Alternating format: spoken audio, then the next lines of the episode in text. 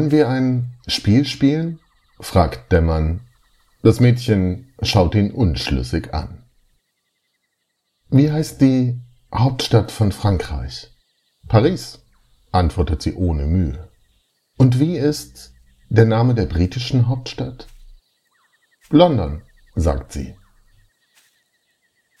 Nun etwas Schwierigeres.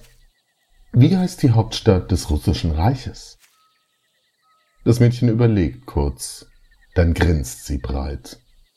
St. Petersburg, sagt sie, und bis vor kurzem Moskau, bis es abgebrannt wurde. Ich, sagt der Mann, ich habe es angezündet. Und das weißt du auch.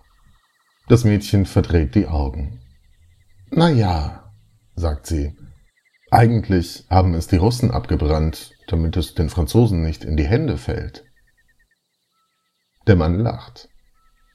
Du bist ein kluges Kind, sagt Napoleon Bonaparte.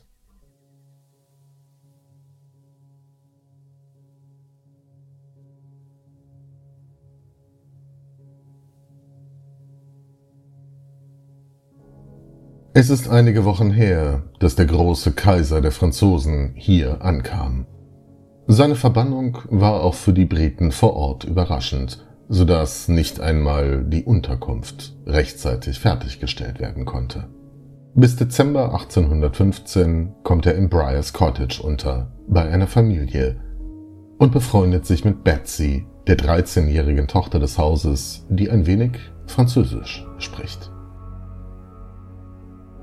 Pünktlich zum Weihnachtsfest ist Longwood House, die Residenz des Gouverneurs am Ende der Welt, hergestellt.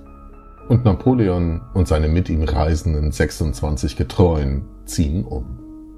Es ist kein guter Tausch. Die Villa mag geräumiger sein, aber die meisten Tage des Jahres liegt sie oberhalb der Wolkengrenze, durchzogen von Feuchtigkeit, besiedelt von Termiten und anderen Schädlingen. Eigentlich wollte der große Kaiser nach seiner zweiten Abdankung und der ultimativen Niederlage von Waterloo und der Entmachtung nach Amerika. Doch die Briten ließen ihn nicht durch. Ein königliches Kriegsschiff im Ärmelkanal wird seine letzte Station zur See, bevor an Land entschieden wird, wohin man ihn ins Exil schicken wird. St. Helena liegt irgendwo im Nirgendwo. Eine schroffe Felseninsel im Südatlantik, 700 Meilen vom nächsten Eiland entfernt, 1000 von Afrika, 2000 von Südamerika. Die Insel war immer nur eine Zwischenstation auf dem Seeweg nach Indien zur Aufnahme von Trinkwasser und Nahrung. Für Napoleon ist es die Endstation.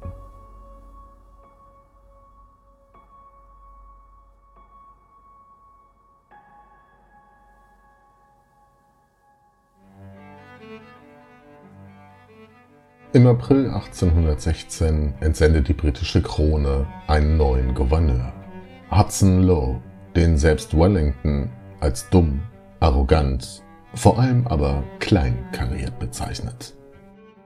Er übernimmt das Kommando über Soldaten, deren Auftrag es ist, den französischen Exilanten durchgängig zu überwachen. Zwischen den beiden, dem kleinen britischen Kriegsveteranen auf der einen dem größten Feldherrn aller Zeiten und Lebemann auf der anderen Seite, entspinnt sich ein Kleinkrieg, der amüsant sein könnte, wenn er nicht so absurd wäre. Zunächst unterbindet Lowe den Kontakt zwischen Betsy und Napoleon. Dass ein britisches Mädchen mit einem Mann befreundet sein soll, der die halbe Welt in Kriege verwickelte, ist für ihn nicht vorstellbar. Streit gibt es auch über die Haushaltskosten. Lowe hält sie für zu hoch und beginnt über die Anschaffungskosten von Butter und Salz zu lamentieren. Napoleon weiß sich zu wehren. Mit dem nächsten Schiff lässt er sich 3700 Flaschen französischen Weines kommen, auf Kosten der Briten natürlich. Zum Schlachtfeld geriert auch der Garten der Residenz. Napoleon hat mit seinen Leuten den Landschaftsbau für sich entdeckt und als sie fertig sind, weiß Lowe auch warum. Der neue Gartenteich hat exakt die Form eines napoleonischen Hutes, eines Dreispitzes. Trickreich ist Napoleon auch beim Ausspielen seiner Beobachter. Damit sie ihn nicht den ganzen Tag begaffen können, lässt er überall im Garten Gräben ausheben, in die er sich hineinsetzt und damit den Augen der Aufseher für Stunden entschwindet. Er dreht den Spieß sogar um, lässt ein Loch in die Wand seines Billardzimmers stemmen, damit er, Napoleon, die Soldaten im Auge behalten kann, die eigentlich ihn beobachten sollen. Lows Rache ist perfide. Das notorisch schiefe Klavier im Haus lässt er über Monate nicht stimmen, um den Kaiser der Franzosen zu quälen.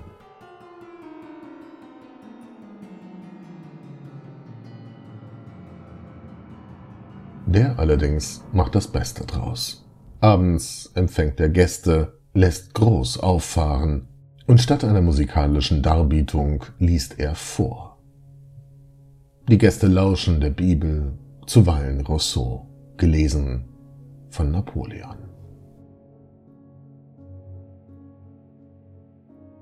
Sein Tag beginnt um sechs, ein leichtes Frühstück, Mittagessen um 10 Uhr, danach arbeitet er und diktiert ab 1816 seine Erinnerungen. Danach folgt ein je nach Wochentag ein- bis dreistündiges Bad, bevor am Abend neue Gäste kommen. Fünfeinhalb Jahre bringt er so zu. Im Mai 1821 stirbt Napoleon Bonaparte auf St. Helena. Und da sich Lowe und die verbleibenden Franzosen nicht auf eine Beschriftung einigen können, bleibt der Grabstein eben leer.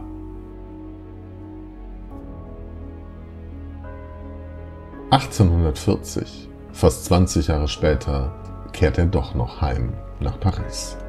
Exhumiert, überführt und beigesetzt. Gesäumt von einer Million Menschen.